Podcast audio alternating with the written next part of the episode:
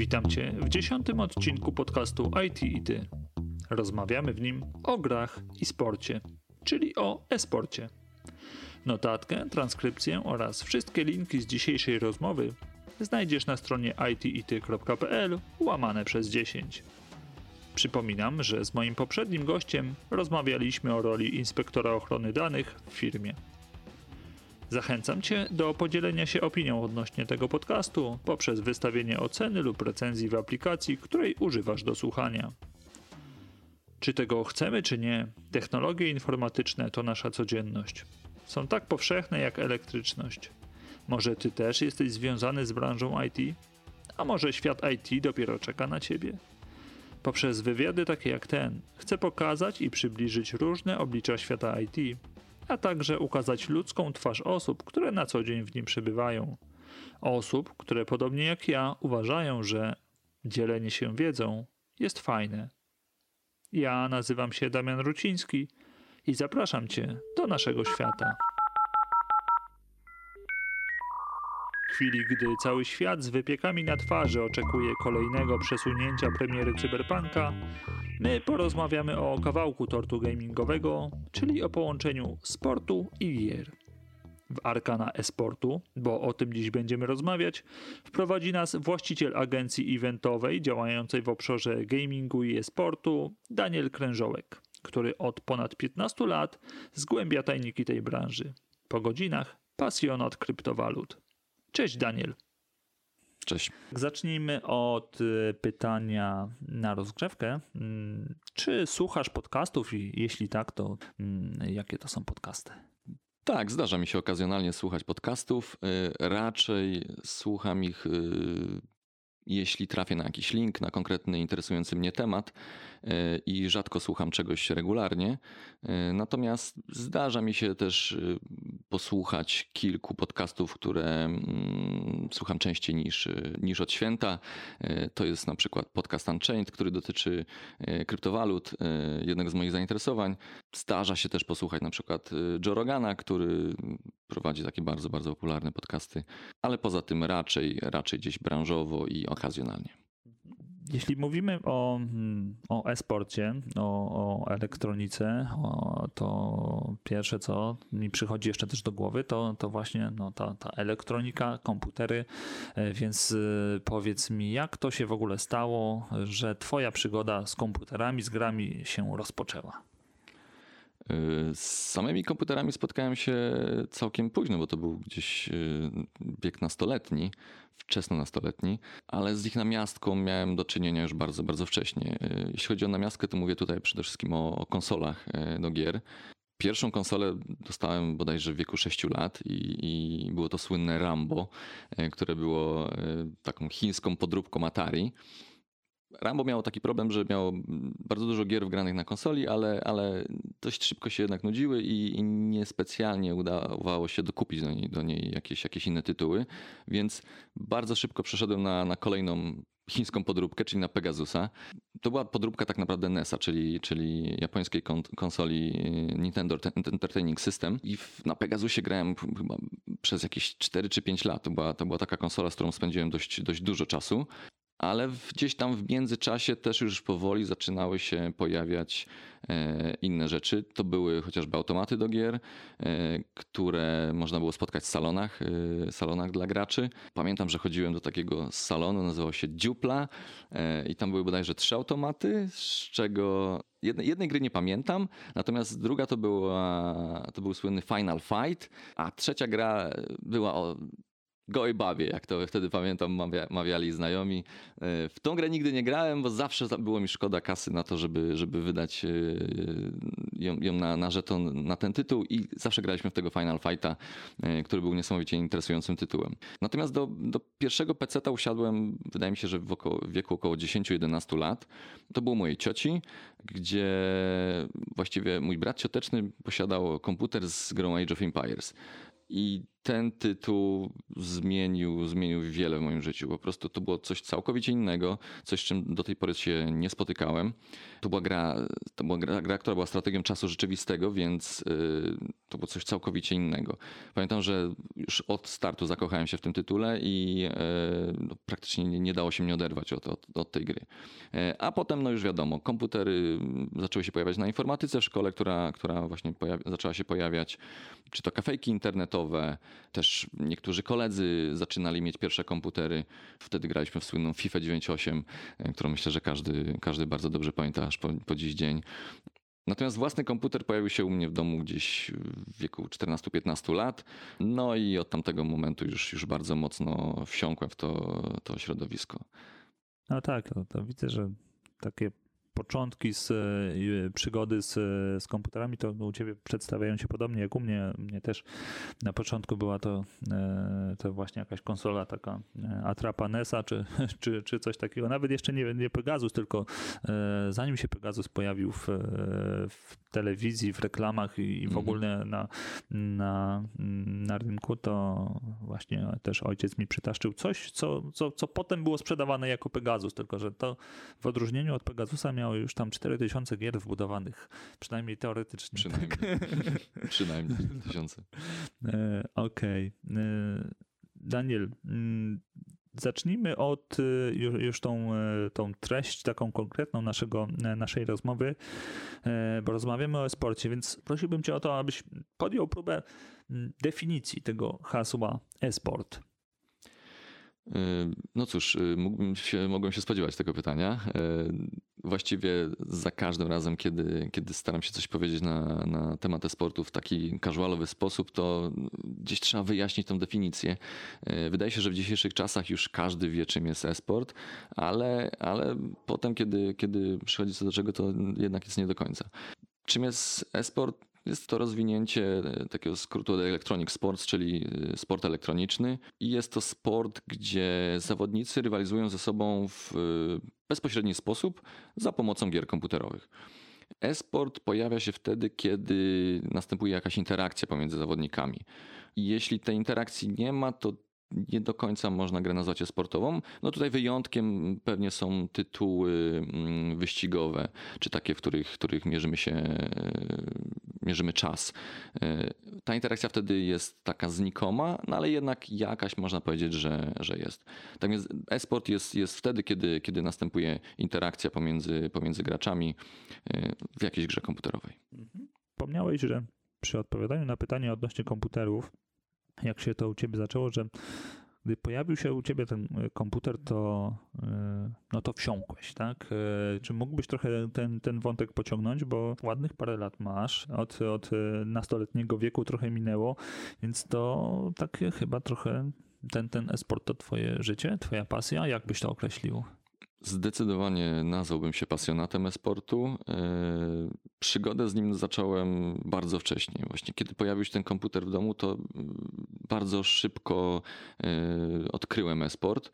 E, to było gdzieś w okolicy 2002 roku i, i pamiętam bardzo dobrze ten moment, bo przygodę ze sportem zacząłem od gry Warcraft 3, którą wygrałem w konkursie czasopisma CD Action. To był wtedy niesamowicie kasowy przebój Blizzarda, strategia czasu rzeczywistego, czyli podobny gatunek jak Age of Empires, od, od, od którego zacząłem właśnie przygodę z komputerami. I, I co najważniejsze, nie był to pirat, bo w tamtych czasach y, piractwo było bardzo rozpowszechnione i, i no nie ukrywam, większość, większość tytułów, które, które grałem, były właśnie nie do końca legalne. Tak, więc pewnie pudełko stało na jakimś e, honorowym miejscu w pokoju, tak? Coś, coś takiego, coś takiego. I pamiętam, że oryginalna gra dała mi całkowicie inne możliwości włączenia się w rozgrywkę. Przede wszystkim mogłem dołączyć do rozgrywki multiplayer, czyli, czyli tej, tej rozgrywki w internecie. A co ciekawe, y, Warcraft 3 miał funkcję tak zwanych replay, gdzie mogliśmy obejrzeć zapisaną rozgrywkę innych graczy. I to jest rzecz, która właściwie wydaje mi się, że zmieniła mój światopogląd na, e, na, na gry, na e-sport, bo tak naprawdę w bezpośredni sposób mogłem obserwować właściwie najlepszych graczy na świecie i bardzo szybko od nich się uczyć. To jest coś, z czym do tej pory nie miałem do czynienia, bo tak naprawdę mm, graczy mogłem obserwować co najwyżej z jakiegoś najbliższego otoczenia, e, a kiedy mogłem sobie odpalić replaya jakiegoś na przykład koreańskiego zawodnika, to po prostu dawało mi ogromną, ogromną wiedzę. No i tak zacząłem oglądać te replaye, Potem, potem dość sporo grałem, starałem się rozwijać w tym tytule, tylko w tym jednym tytule. E, I szło mi całkiem nieźle, więc w pewnym momencie dołączyłem do takiej lokalnej kieleckiej ekipy, tak zwanego klanu, z którym się poznałem w pewien sposób. Zacząłem jakby się poznawać w internecie, natomiast tak można powiedzieć, że przypieczętowaliśmy swoją znajomość spotkaniem e, już stacjonarnie na pierwszej imprezie, dla graczy na Targach Kielce. I od tamtego momentu y, zaczęliśmy razem, razem działać i tworzyć, y, tworzyć tą, tą ekipę uczestniczyć w rozgrywkach i starać się jak najlepiej rozwijać.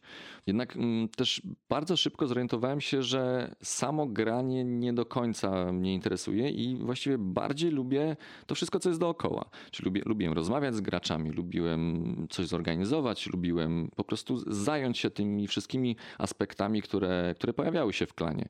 I w, w tamtym momencie, można powiedzieć, że zająłem się organizacją i, i managementem drużyny. I tak mi się to spodobało, że robiłem to właściwie przez 7 kolejnych lat. E, można powiedzieć, że wtedy już naprawdę wsiąkłem w esport. Zacząłem pisać newsy na różnych serwisach e, tematycznych. Zacząłem administrować turnieje dla graczy, zacząłem organizować własne turnieje, czy to w internecie, czy to w kafejkach internetowych. E, no było tego bardzo dużo, a praca przy zespole dawała mi tę możliwość, że miałem styczność z bardzo dobrymi zawodnikami, z którymi mogłem jeździć na turnieje, Robiłem to bardzo często, oczywiście jak na nastoletnie możliwości, ale to było jedna z moich naj, najciekawszych przygód y, takich nastoletnich lat. I bardzo dużo wtedy podróżowałem, podobał mi się ten temat i ciężko mi się było od niego naprawdę oderwać. Padło już kilka ty tytułów takich, e, wydaje mi się, trochę już na, na, chwilę obecną e, archaicznych, tak? Warcraft 3, Age of Empires. Powiedz mi, jak to się przedstawia w chwili obecnej? Co jest e, takim top 5, powiedzmy, tytułów, które, które w tym świecie e-sportu funkcjonują i czy można wymienić takie top 5, czy to zależy od dziedziny, której dotyka dana gra? Na pewno mamy swego rodzaju pulę gier sportowych. Y, wydaje mi się, że grą sportową będzie, będzie taki tytuł, który będzie miał po prostu w miarę aktywną społeczność i takich, jest kilka takich tytułów, które są na pewno szlagierowe. Nie można tutaj nie wspomnieć o Counter-Strike'u, który jest taktyczną strzelanką, która ma już ponad 20 lat, y, czy chociażby o League of Legends, które też już w pozorom jest dość leciwe a ona z kolei z gatunku MOBA, czyli Multiplayer Online Battle Arena. Mm, to jest takie połączenie troszkę strategii, troszkę gry RPG, e, a troszkę właśnie taktycznej, drużynowej e, gry. Wydaje mi się, że tutaj warto by wspomnieć kilka przykładów z danego gatunku, bo, bo gry sportowe charakteryzują się tym, że z reguły dotyczą jakiegoś konkretnego gatunku i, i, i każdy z tych gatunków ma, ma rzesze fanów. Na pewno Trzeba wymienić gry sportowe, chociażby FIFA, która jest, jest bardzo, bardzo popularna w Polsce. Mm, w ostatnich latach y, niesamowicie popularne stały się gry typu Battle Royale. Y, tutaj na pewno trzeba wspomnieć o Fortnite czy, czy PUBG. Do tego ja z kolei bardzo lubię na przykład karcianki, które są, uważam, że są takimi grami, dla starych ludzi, gdzie mechanika już y, nie do końca ma znaczenie, ale, ale logiczne myślenie ma największą, największą rolę. Gatunek y, RTS, czyli strategii czasu rzeczywistego, który w ostatnich latach stał się niestety mało popularny. Tutaj takim koronnym przykładem będzie StarCraft 2.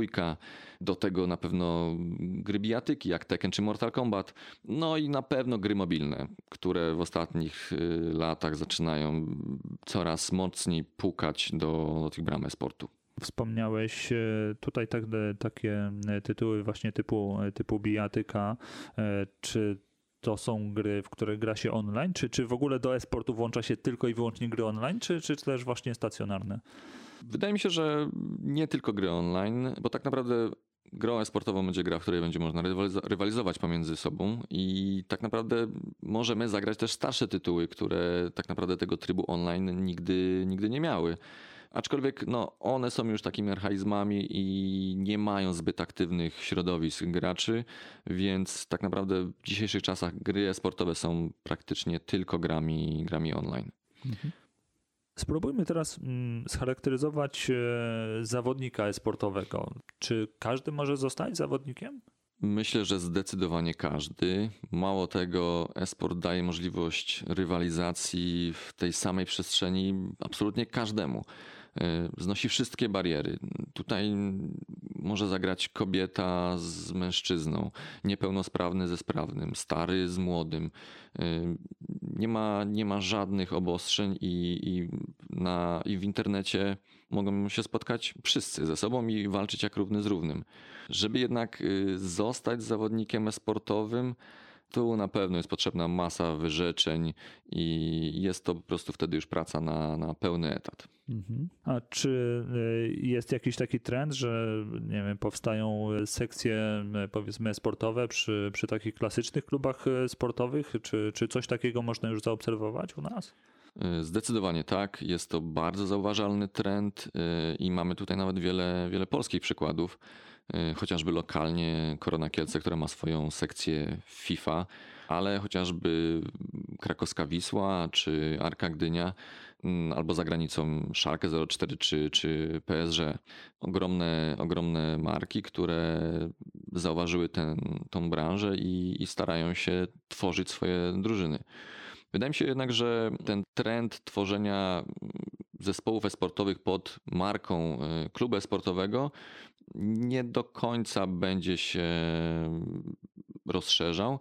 Wydaje mi się, że bardziej będzie to szło w stronę takiej bezpośredniej współpracy, gdzie kluby sportowe współpracują z klubami e-sportowymi i, i tworzą swego rodzaju kolektyw. Tutaj bardzo dobrym przykładem są na pewno y, kluby czy, czy zawodnicy NBA, którzy bardzo chętnie inwestują w branżę sportową.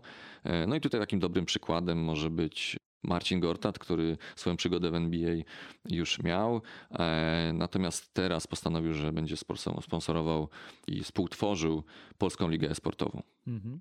A kiedy y, w ogóle gracz zamienia się w sportowca? Gdzie jest taka y, granica? Czy, czy ona w ogóle istnieje pomiędzy hobbystycznym graniem a, a zawodowstwem? Bardzo ciężko jest to ocenić. Powiem może, jak to wygląda z mojej strony, bo dla mnie sportowcem będzie każdy zawodnik, każdy gracz, który poświęca po prostu bardzo dużo czasu na, na doskonalenie, się w jednej grze i stara się rywalizować e, w nią z innymi graczami. Jeśli udaje mu się zdobywać jakieś nagrody w turniejach, to mogą być też amatorskie turnieje, to nazwałbym takiego gracza już, już esportowcem, może półprofesjonalistą, e, ale jednak esportowcem. Natomiast jeśli mówimy o takich zawodowych esportowcach, profesjonalistach, e, no to tutaj na pewno musi pojawić się kontrakt z zawodowym zespołem i pobieranie pensji lub przynajmniej jakichś znaczących benefitów z tego powodu, że, że poświęca na granie praktycznie cały, cały dzień. Skoro już jesteśmy przy tym całym dniu, to, to mógłbyś mi tak scharakteryzować pokrótce, jak wygląda dzień esportowca? Ile czasu poświęca się na trening, a ile na, na samo już granie? Dzień e-sportowca wygląda bardzo podobnie do, do dnia, sport, jak, jaki ma standardowy sportowiec. Oczywiście można mieć treningi z troszkę większą częstotliwością, y, no bo wysiłek fizyczny jest tutaj zdecydowanie mniejszy. Do tego poza, poza samym treningiem, który który oczywiście pojawia się przez większość czasu. Na pewno pojawia się też praca z całym zespołem, który, który pracuje przy, przy drużynie sportowej. Im bardziej jest doświadczony zawodnik, tym prawdopodobnie mniej gra i mniej skupia się na takich swoich e, umiejętnościach indywidualnych, e, a więcej pracuje nad grą zespołową, nad pracą, byciem w optymalnej formie, zdrowiem mentalnym y, i, i wszystkimi aspektami, które tak naprawdę mm, mogą mu przeszkodzić w tym, żeby utrzymywał tą jak najwyższą formę. No bo tak naprawdę utrzymanie się w jak najwyższej formie przez jak najdłuższy czas będzie, będzie decydować y, o tym, jak dobrym będzie zawodnikiem. A jak wygląda e, kwestia mm, już samej właśnie kondycji fizycznej, e, bo tak stereotyp gracza, no to wszyscy wiedzą jak, jak, jak wygląda. E, jak to jest w przypadku właśnie profesjonalnego sportowca? Czy, czy ta kondycja fizyczna wpływa w jakiś sposób na, na wyniki gracza i warto dbać o tą higienę, że tak powiem, ciała? Zdecydowanie tak. Y, ma ogromny wpływ. Wydaje mi się, że świeży, dotleniony umysł, y, zdrowe ciało to po prostu daje lepszą dyspozycję i, i pozwala się utrzymywać w jak najwyższej, najlepszej formie i z jak największą koncentracją przez jak najdłuższy czas. Trening fizyczny będzie dawał bardzo dużą przewagę na, na tym najwyższym poziomie, kiedy trzeba być po prostu bardzo długo w wysokiej formie e, przy ogromnym obciążeniu psychicznym, bo jednak turnieje i, i e, rywalizacja jest zawsze bardzo stresująca i ciężko jest sobie z tym poradzić, kiedy nasza głowa nie jest dotleniona i, i nasze ciało nie do końca pracuje tak, jak powinno. Mhm. Jasne. A powiedz mi, czy mm, jak to się przedstawia, jak się przedstawia kwestia rozwoju zawodników? Czy ktoś y, czuwa nad, nad rozwojem konkretnego zawodnika? Tak mm, pytam poprzez y, analogię do sportu takiego tradycyjnego, bo na przykład y, no, w większości sportów jest jakiś trener, tak? Czy, czy tutaj też gracz nie jest pozostawiony sam, sam sobie? Jasne, są trenerzy, psychologowie, są nawet całe zespoły analityczne. Często w dzisiejszym sporcie mm, większe zespoły pracują dookoła zawodników niż jest to w przypadku sportów tradycyjnych, yy, takich mniej komercyjnych, gdzie budżety są po prostu niższe. We sporcie są ogromne pieniądze i nad jak najlepszą dyspozycją zawodników pracują sztaby ludzi. Tutaj dobrym przykładem będzie mm, polskie XCOM AGO, które ma w swoim sztabie, można powiedzieć, ekipę eSports Lab, e, która skupia się na monitorowaniu wszystkich zachowań zawodników, e, badaniu ich i przekuwaniu na korzyść zespołu. To jest po prostu coś niesamowitego. Staram się być krok e, do przodu przed całą resztą, ale tak się dzieje w profesjonalnym sporcie na najwyższym poziomie i tak to też zaczyna wyglądać teraz również we sporcie. Mhm. Okej. Okay. Mam taką jeszcze prośbę, mm, bo mówiąc o e-sporcie, no gdzieś tam z tyłu głowy e, zawsze chodził mi temat e, lig e, sportowych, lig e-sportowych, więc mm, czy mógłbyś kilka słów na ten temat powiedzieć? Czy, czy istnieje jakaś analogia pomiędzy ligami e-sportowymi do, do lig takich właśnie tradycyjnych? Y, na pewno jest bardzo dużo analogii, aczkolwiek esport się charakteryzuje tym, iż y, ligi potrafią być tworzone w bardzo kreatywny sposób. Y, jest bardzo dużo różnego rodzaju, różnych typów lig. Mogą to być klasyczne ligi na zasadzie, jak chociażby w polskiej lidze piłki nożnej, kiedy mamy różne klasy rozgrywkowe, zespoły, znaczy najlepsze zespoły są w ekstraklasie, potem spadają do pierwszej czy drugiej ligi i następuje to taka rotacja pomiędzy pomiędzy poszczególnymi szczeblami rozgrywek. Ostatnio też bardzo popularnym modelem stał się model franczyzowy, który jest znany chociażby z NBA, gdzie e, jest konkretna pula zespołów i tylko one rywalizują ze sobą w, w ramach danej ligi. Nikt nie spada, nikt nie awansuje ale liga franczyzowa daje swego rodzaju e, stabilność dla tych, e, dla tych drużyn, dla, dla partnerów, dla inwestorów, dla sponsorów, którzy wiedzą, że jeśli ich drużyna jest w tej lidze, no to wiedzą, że w niej, w niej już, już zostanie.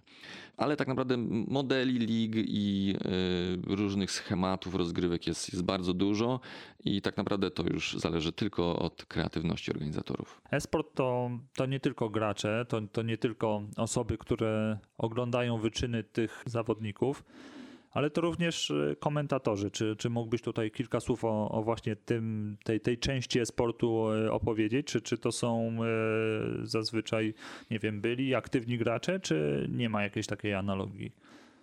Komentatorzy najczęściej nie są jakimiś super aktywnymi graczami. Na pewno dużo czasu musieli poświęcić na, na samą grę, żeby, żeby przede wszystkim ją dobrze zrozumieć i, i żeby móc przekazać jak najwięcej informacji na, na jej temat podczas, podczas komentarza. Natomiast raczej, raczej grają od czasu do czasu, żeby bardziej utrzymać się w, w środowisku, podtrzymać swoją wiedzę. Bardziej są pasjonatami e-sportu, którzy po prostu szybko gdzieś tam odnaleźli się w tym, że jednak wolą gadać niż, niż grać. Zresztą podobnie jak u mnie. Oczywiście też zdarzają się byli sportowcy, którzy, którzy komentują rozgrywki, ich wiedza na temat danej, danej gry jest bardzo, bardzo wysoka, no ale oni są w zdecydowanej mniejszości. Najczęściej są to po prostu tacy solidni pasjonaci, którzy mają wysoki poziom e, wiedzy na temat gry, ale jednak skupili się na rozwijaniu się w temacie komentowania. Czy, czy komentujesz coś? Czy zdarza ci się? Y, nie, nie, raczej nie komentuję. Staram się współpracować z młodymi ludźmi, którzy chcą się rozwijać w, tej, w tym temacie i, i raczej pomagam im doszkolić się lub, lub y, nakreślić jakąś drogę, w którą stronę powinni iść y, i jak mogą się rozwijać w tym aspekcie. Mhm, Okej. Okay. A co ma większy prestiż? Turnieje stacjonarne czy, czy online? A także co się częściej odbywa? No, w chwili obecnej no to, to wiadomo, mamy czasy pandemiczne, więc tych turniejów stacjonarnych pewnie nie ma, ale w takich, no, powiedzmy to normalnych czasach, jak to się przedstawia? Oczywiście największy prestiż będą miały turnieje stacjonarne. Aczkolwiek mm, większość turniejów y, jest organizowana w swego rodzaju hybrydowej formule, gdzie tak naprawdę rozgrywki zaczynają się na etapie online, a dopiero potem przenoszą się do offline. Turniejów online jest zdecydowanie więcej. Tak naprawdę jest ogromna masa amatorskich wydarzeń, gdzie może zagrać praktycznie każdy. Natomiast turnieje stacjonarne są rzadsze no ale tutaj oczywiście decydują koszta, bo tak naprawdę organizacja wydarzenia online potrafi być e, często bardzo, bardzo niedroga. Natomiast stworzenie z infrastruktury offline'owej to już są zdecydowanie większe koszta, nawet w przypadku takich amatorskich wydarzeń.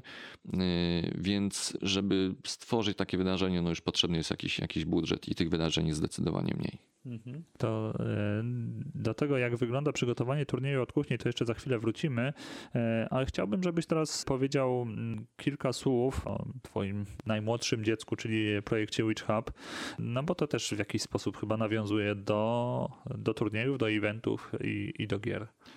Zdecydowanie tak. Witch Hub można określić jako agencję eventową ale też miejsce, gdzie chcemy skupić całą społeczność graczy.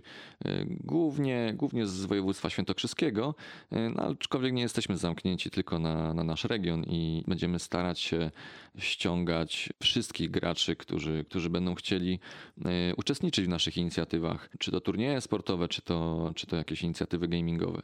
Ja z grami zajmuję się w półprofesjonalny czy profesjonalny, profesjonalny sposób już od ponad 15 lat i sporo już widziałem, e, sporo przeżyłem. Dosyć łatwo jestem w stanie pomóc firmom czy markom zaistnieć e, w tej branży, włączyć swoją strategię do branży gier. Znam koszty, potrafię się skomunikować z odpowiednimi podmiotami, czy, czy doradzić w jakiejś inwestycji w tym, w tym segmencie rynkowym, więc w Witch Hubie będziemy starali się dotykać dość szeroko tego, tego tematu gamingowego i jeśli tylko ktoś pojawi się z jakimkolwiek pomysłem, będzie chciał połączyć swoją branżę z branżą gier, to my będziemy starali się mu w tym pomóc. Mhm, Okej. Okay. A powiedz mi, jak jakich w ogóle narzędzi e, używa się zarówno na co dzień, jak i e, przy, przy właśnie organizowaniu eventów stacjonarnych. E, chodzi mi o głównie na, narzędzia jakieś informatyczne, tak? Jakieś programy, toolsy, które są no, takim niezbędnikiem. Mhm. Przy wydarzeniach najczęściej skupiamy się na pracy przy takich aplikacjach, które, które są kreatywne, czyli można powiedzieć, pozwalają nam na obróbkę czy to grafiki, czy to tekstu, czy, czy animacji. I to tak naprawdę tu jest, tu jest core. Natomiast bardzo często też wykorzystujemy gotowe narzędzia do y, tworzenia formularzy czy, czy drabinek turniejowych i one, one są tutaj bardzo pomocne. Natomiast w ostatnim czasie coraz częściej staramy się tworzyć y, własne, dedykowane narzędzia. Tworzymy stronę internetową, na której implementujemy wszystkie odpowiednie toolsy i one mają nam pomóc stworzyć wydarzenie takie uszyte na uszyte pod miarę, pod, pod nasz krój, pod to, co dokładnie chcemy i to, czego potrzebujemy w przypadku danego wydarzenia. Mhm. Wracamy do, do tematu y, turnieju i jego przygotowania, więc y, jak to wygląda od kuchni, gdybyś mógł się z nami podzielić, bo tak, obserwator, który wchodzi i widzi już gotowy event, może mu się wydawać, że, że, że przygotowanie czegoś takiego to, to po prostu przyjeżdżają chłopaki, rozkładają sprzęt, no i już, i śmiga, a, a to chyba tak nie jest. No niestety nie jest to takie proste, a może, a może niestety, bo, bo gdyby to było zbyt proste, to, to każdy mógłby to robić. Bardzo ciężko byłoby w tym momencie wymienić wszystkie aspekty związane z, z organizacją wydarzenia, e, no ale postaram się przedstawić kilka takich najważniejszych punktów. E, na pewno wszystko zawsze zaczyna się od finansowania. E, czy to jest budżet własny, czy zewnętrzny, od jakichś sponsorów, czy inwestorów. Jak wiadomo, bez pieniędzy jest bardzo ciężko robić cokolwiek, a w przypadku wydarzeń dla graczy finansowanie jest potrzebne często w, dwóch, w dwóch aspektach, w dwóch takich segmentach. E, zarówno musimy zapłacić za pracę organizatorów i całej ekipy organizacyjnej, jak i często musimy znaleźć finansowanie na nagrody e, turniejowe. Oprócz finansowania pojawia się temat licencji. Gry w przeciwieństwie do, do sportów tradycyjnych e, należą do wydawcy i, i to on musi wyrazić zgodę na to, żebyśmy takie wydarzenie mogli w ogóle zorganizować. Poza licencjami wykorzystujemy narzędzia do, do administracji turnieju, czy to jest właśnie strona internetowa e, z jakimiś e, drabinkami, formularzami. Do tego w przypadku wydarzeń stacjonarnych pojawia się kwestia sprzętu. E, trzeba go gdzieś znaleźć, załatwić, wypożyczyć, potem trzeba go zamontować, skonfigurować, przetestować, bo jeśli chcemy, żeby, żeby warunki były równe, to, to sprzęt musi, musi przede wszystkim działać i musimy być pewni tego, że, że on będzie działał. Y, do tego dochodzi oczywiście obsługa medialna i marketingowa, czy to social media, czy, czy, czy strony internetowe, czy, czy reklama w serwisach tematycznych, czy mainstreamowych. No tutaj temat marketingu oczywiście y, mógłby się nigdy nie kończyć. Do tego oczywiście dochodzą systemy i regulaminy rozgrywek. Wspominałem o tym przy ligach. Tak naprawdę kreatywność decyduje o tym, jak, jaki format rozgrywek chcemy zaimplementować w swoim turnieju. Do tego regulamin musi przewidywać wszystkie albo przynajmniej jak największą ilość niecodziennych sytuacji, z którymi będziemy się spotykać i żeby nie słyszeć cały czas pretensji od graczy, to fajnie jest mieć punkt w regulaminie, w którym wskażemy, że, że mhm. mamy odpowiedź na twoje pytanie. W ostatnim czasie też niesamowicie ważne są transmisje na żywo tak samo jak wydarzenia sportowe. E-sport również musi być pokazywany w telewizji, jeśli chcemy dotrzeć do jak najszerszego grona odbiorców. E, na szczęście esport posiada wiele dedykowanych telewizji dla graczy, gdzie jest dużo już gotowych narzędzi, zaimplementowanych e, tuli, które e, pomagają nam w, w, tworzeniu takich transmisji. Na pewno tutaj warto wspomnieć przykład Twitch TV, który należy do Amazona i jest ogromnym, ogromną telewizją dla graczy.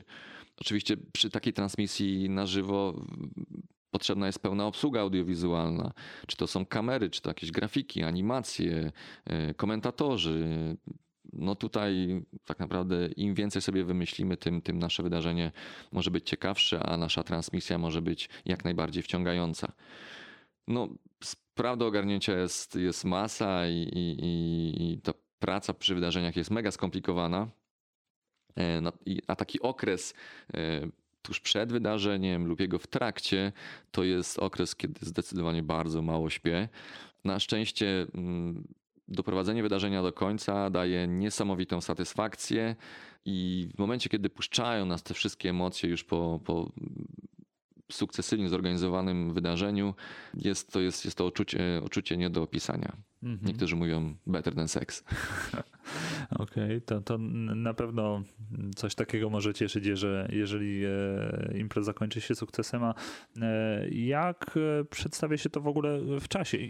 Jeżeli chodzi mi o zorganizowanie powiedzmy takiego turnieju stacjonarnego, to jak dużo wcześniej trzeba zacząć organizować imprezę, nie wiem, powiedzmy na, na nie wiem, czy 100 osób to jest duża impreza, czy, czy, czy na, na 100 stanowisk, czy, czy raczej taka mikro? Y, na 100 osób y, nazwałbym taką średnią. średnią. To tak. powiedzmy taką średnią imprezkę organizujemy. Tak, na, na, na. y, Mhm. Wydaje mi się, że porównywalnie, czy to będzie dużo większa impreza, czy, czy, czy malutki event, na pewno trzeba poświęcić sporo czasu, dlatego że no, wspominałem o tych etapach, no tak naprawdę czy to jest małe wydarzenie, czy większe, z reguły musimy zadbać o, o wszystkie aspekty, Yy, więc musi być budżet, musi być yy, system, musi być Mhm. regulamin, musi być transmisja i tak dalej, więc trzeba zadbać o wszystko i tak naprawdę z reguły okres yy, powiedzmy około trzech miesięcy jest taki wystarczający, żeby, żeby stworzyć w pełni takie, takie wydarzenie mm, średniej wielkości. Jeszcze tam e, pojawił się wątek e, sprzętu komputerowego. E, Właśnie chciałem dopytać o to, bo, bo to mnie też zawsze tak in- interesowało. Jak, jak z tym sprzętem jest? Potrzebujesz powiedzmy zorganizować ten event na, na no, te kilkadziesiąt stanowisk i czy ten sprzęt jest właśnie kupowany, wypożyczany, czy raczej gracze grają na swoich maszynach? Jak to, jak to się przedstawia? Y, Sprzęt na większe wydarzenia najczęściej jest wypożyczany w ramach jakichś umów sponsoringowych czy, czy barterowych. Y, Bardzo mało y, agencji czy, czy, czy organizatorów dysponuje własnym sprzętem w tak, tak dużych ilościach. Oczywiście korzystamy z własnych zasobów y, na miarę możliwości, y, aczkolwiek no one z reguły dość szybko się kończą i, i, i potrzebne jest doposażenie się w dodatkowy sprzęt komputerowy. A natomiast inwestycja w taki sprzęt i, i kupowanie go nie do końca się opłaca, no bo jednak komputery dość szybko się starzeją, a tak naprawdę gracze potrzebują miarę nowych komputerów cały czas, więc, więc łatwiej jest współpracować z firmami, które, które skupiają się na tym sprzęcie dla graczy i które no, często bardzo chętnie oddadzą go do, do takiej ekspo- ekspozycji, y, do przetestowania przez, przez graczy w warunkach bojo- bojowych. Można powiedzieć, że niektóre firmy mają nawet takie dedykowane pule sprzętu, które są przeznaczone tylko na takie turnieje e-sportowe.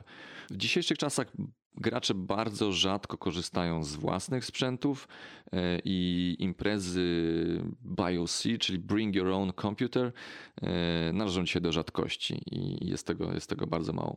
Mhm. Wspominałeś, że mm, przygotowanie tej całej infrastruktury pod turniej e, zajmuje troszkę czasu i jest to, by, bywa to skomplikowane. Na pewno jest to nie lada wyzwanie, ale mm, chciałem dopytać, czy e, istnieją jakieś normy, jakieś ogólnoświatowe regulacje, które mm, definiują jakieś wymagania w tej kwestii? Infrastruktura sieciowa oczywiście ma ogromne znaczenie. Każdemu organizatorowi zależy na tym, żeby turniej przebiegał bez zakłóceń, żeby był stabilny internet, e, żeby sieć była odpowiednio skonfigurowana, ale nie jest to regulowane jakimiś normami czy regulacjami. E, Z reguły tutaj najważniejsza jest współpraca z wydawcą gry, który przede wszystkim powinien mieć te informacje mm, na temat y, tego, że my ten turniej organizujemy i że w danym momencie z jednego miejsca będzie się łączyć na przykład 100 komputerów, często z takiego samego IP na przykład. Ważne jest też, żeby zadbać o bezpieczeństwo tej sieci. Zdarzają się ataki z zewnątrz, y, tak zwane DDoSy, y, które po prostu potrafią zablokować całą przepustowość serwerów no i uniemożliwić y, rozgrywkę. Pojawiają się też sabotażyści eventowi, którzy, którzy włamują się do sieci turniejowej, y, czy, czy nawet potrafią przejąć y, streama i y, umieścić tam jakieś dziwne, nieodpowiednie treści. E, Albo też tacy, którzy w jakiś sposób sabotują wydarzenia poprzez grzebanie w jakichś kablach, routerach i innym sprzęcie sieciowym, który potrafi wysypać całą infrastrukturę. Na szczęście tych sytuacji jest y, nie tak dużo i w przypadku małych czy średnich turniejów y, one się, można powiedzieć, że praktycznie nie zdarzają. Wspomniałeś o, e, o sprzęcie, że mm, dobrze, żeby te gracze mieli jak najnowszy sprzęt, jak najbardziej aktualne komputery, jak najbardziej wydajne. Wiadomo, że ta wydajność ma ogromne znaczenie. Ja chciałem jeszcze dopytać o, mm, o to, jaki wpływ na rezultaty mają wszystkie te peryferia podłączane, czy też nie podłączane do komputera typu, nie wiem, klawiatura, mysz, słuchawki. E, No ostatnio też na topie są e, właśnie krzesła czy, czy stoły gamingowe. E, Gdybyś mógł się podzielić swoim zdaniem na ten temat.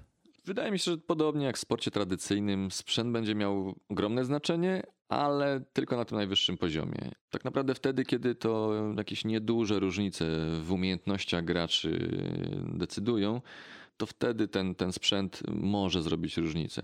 Natomiast w przypadku y, takiego sportu amatorskiego czy półamatorskiego, to są już tematy bardziej lifestyle'owe y, niż takie, które w jakiś znaczący sposób zmienią y, umiejętności graczy. Istnieje bardzo dużo firm, które skupia się na, na tworzeniu profesjonalnych peryferiów, czy to myszki z ogromnym DPI, które mają nawet dostosowaną specjalną wagę pod preferencje danego gracza, czy, czy jakieś ultraczułe klawiatury. I często taki dokładny sprzęt potrafi wręcz przeszkadzać e, amatorskiemu graczowi i w odpowiedni sposób będzie wykorzystany tylko przez profesjonalistę. A jeszcze jako uzupełnienie tego pytania, Mm, tak mi się nasunęło, czy w tych e, topowych produktach producent ma jakieś znaczenie, czy, czy też to jest tak, że gracz dostosowuje się do sponsora, który e, powiedzmy, że w jakiś sposób wymusza stosowanie konkretnej marki? Mm, wszystko będzie zależeć oczywiście od kontraktu y, danego zawodnika z zespołem czy ze sponsorem. Niektórzy gracze nie chcą zgadzać się na wykorzystywanie sprzętu sponsora, bo po prostu nie potrafią się dostosować do, do innej myszki czy klawiatury. Jeśli używali jakiejś klawiatury Logitecha za 50 zł przez 15 lat, to ciężko z nim się przestawić. Aczkolwiek no, w ostatnich czasach y, jakby nacisk sponsorski jest tak silny y, i przede wszystkim warunki finansowe są tak dobre, że większość graczy stara się przestawić na, na ten sprzęt y, pochodzący od sponsorów jeśli nie potrafią się do niego dostosować, e, to zawsze jest szansa nawiązania bezpośredniej współpracy z, z producentem sprzętu, który jeśli tylko ma odpowiednio mocnego zawodnika, to może tak naprawdę stworzyć dedykowany sprzęt dla niego. Myszkę, która będzie miała odpowiednią wagę, odpowiedni kształt i, i odpowiednie DPI i, i, wtedy no już zawodnik nie będzie miał na co narzekać. Mhm, jasne. A teraz chciałem Ci jeszcze zadać e, takie pytanie na pozór chyba z zupełnie innej beczki, co gry i cały ten rynek sportowy może zaoferować biznesowi? O, trudne pytanie. Gry są tak ogromnym segmentem rynku i, i, dotyczą już właściwie każdej dziedziny życia, e, że właściwie takie, taka zwięzła odpowiedź jest tutaj, tutaj niemożliwa bez odnoszenia się do jakichś konkretnych przykładów. Największą siłą branży gier jest przede wszystkim jej ogromny zasięg. A w czasach, gdzie technologia ma tak ogromne znaczenie i, i, i, właściwie wszystkie nasze aspekty życiowe gdzieś tam tej technologii już powoli dotyczą, to dzięki grom można dotrzeć absolutnie do każdego. Ja bym tutaj powiedział, że wskaż mi branżę, a ja powiem ci, w jaki sposób można ją biznesowo połączyć z grami. Mhm. Okej. Okay. E, no, nie wiem, rzućmy powiedzmy hasło e, wodociągi. wodociągi. E, można stworzyć dedykowaną grę, która będzie edukować graczy na temat gospodarki wodnej, na temat e, oszczędzania wody, na temat odpowiedniego jej wykorzystywania. E, tutaj tak naprawdę aspekt edukacyjny pewnie mógłby się pojawić i e, w łatwy sposób można by te, by te gry połączyć. Mhm, Okej. Okay. No, świetnie wybrnąłeś z tego pytania. Czy mógłbyś mi e, jeszcze polecić jakieś książki, publikacje albo strony, które mm, warto śledzić jako uzupełnienie poruszanego dzisiaj tematu? Na pewno odesłałbym na Twitcha, czyli do telewizji dla graczy, która jest swego rodzaju fenomenem i gdzie znajduje się absolutnie każdy typ gracza i każdy typ wydarzenia. Tam możemy poczuć to środowisko w taki pełny sposób. Znajdą się tam totalni amatorzy, którzy streamują z domowego zacisza dla, dla trójki kumpli, ale też, też znajdziemy ogromne wydarzenia sportowe z wielomilionowymi pulami nagród. I, I tak naprawdę to w tym temacie audiowizualnym y, jest najłatwiej znaleźć y, informacje na temat y, gier czy sportu. Natomiast jeśli chodzi o książki, no to mm, nie ma tutaj jakiegoś zatrzęsienia publikacji, szczególnie w języku polskim. Na pewno mógłbym polecić taką publikację, która pojawiła się w ostatnim czasie. To jest Esport, insiderski przewodnik po świecie gamingu Paula Redaya Chalonera, który w taki dość fajny sposób pokazuje, z czym to się je dla takich osób, które nie do końca interesowały się mm, sportami elektronicznymi. Ja natomiast sam czytam głównie jakieś mocno branżowe serwisy, takie jak eSport Insider, czy śledzę profile social media y, firm czy, czy graczy sportowych. Y, tam będzie zdecydowanie najwięcej informacji. Daniel, dzięki za e, fajną, rzeczową rozmowę. Myślę, że nie tylko ja, ale i nasi słuchacze dowiedzieliśmy się tutaj e, sporo odnośnie jakichś tajemnic mrocznych te, tego esportu. Powiedz mi, gdzie można ewentualnie Ciebie jeszcze znaleźć, tak w sieci czy, czy fizycznie? Na pewno zachęcam do śledzenia profilu Witch Hub na LinkedInie lub ewentualnie dołączenia do naszego kanału Discord, e, czyli takiego serwera komunikacyjnego dla graczy, gdzie, gdzie można w bezpośredni sposób porozmawiać ze mną czy, czy z moją ekipą. Natomiast e, fizycznie mamy biuro w takim mini telewizyjnym studio w centrum Kielc na, na ulicy Słowackiego i, i tutaj można nas znaleźć. Jeśli ktoś będzie chciał się spotkać, wystarczy do nas napisać i na pewno możemy umówić się na, na spotkanie. Mhm, super. E, jeszcze raz Ci dziękuję. I na koniec e, poproszę Cię jeszcze o to, abyś opowiedział, jeśli masz taki gdzieś w zanadrzu dowcip, suchar albo anegdotę jakąś z życia o informatykach może nie do końca o informatykach, no, rozmawiamy o, o, graczach w końcu i, i, jednak to środowisko graczy bardziej stoi takimi memami. Natomiast suchary bez, bez obrazków w tle są, są dość rzadkie i nie ukrywam, miałem y, lekki problem, żeby, żeby znaleźć jakiś, jakiś żarcik o graczach, no ale, ale coś tam mi się udało, udało znaleźć. Dlaczego EA to najgorsza amerykańska firma produkująca gry? Bo Ubisoft jest we Francji. okay. Dzięki wielkie. Dobra, dzięki. Dzięki bardzo. To tyle z tego, co dla Ciebie przygotowałem na dziś. Rynek esportu rośnie z roku na rok coraz bardziej. Przybywa graczy, jak i osób, które chcą oglądać ich zmagania. Szacuje się, że obecnie na świecie jest około 430 milionów graczy. Gdyby ich wszystkich zebrać w jednym miejscu, stanowiliby trzecie co do wielkości państwo. Może to dobry moment, aby związać z tą branżą swoją przyszłość? I to niekoniecznie jako gracz, bo jak się okazuje, szeroko pojęte zaplecze esportu rozwija się mocno razem z nim. Jeśli spodobał Ci się ten odcinek, nie krępuj się, podziel się nim ze znajomymi. Oczywiście każda forma feedbacku jest zawsze mile widziana, chociażby poprzez zostawienie komentarza na stronie podcastu, w mediach społecznościowych bądź wiadomość e-mail na adres damianmałpa.it.pl. Już teraz zapraszam Cię do wysłuchania kolejnego odcinka, który, jeśli wszystko dobrze się ułoży, ukaże się za dwa tygodnie. Aby mieć pewność, że go nie przeoczysz, subskrybuj podcast IT i Ty już dziś.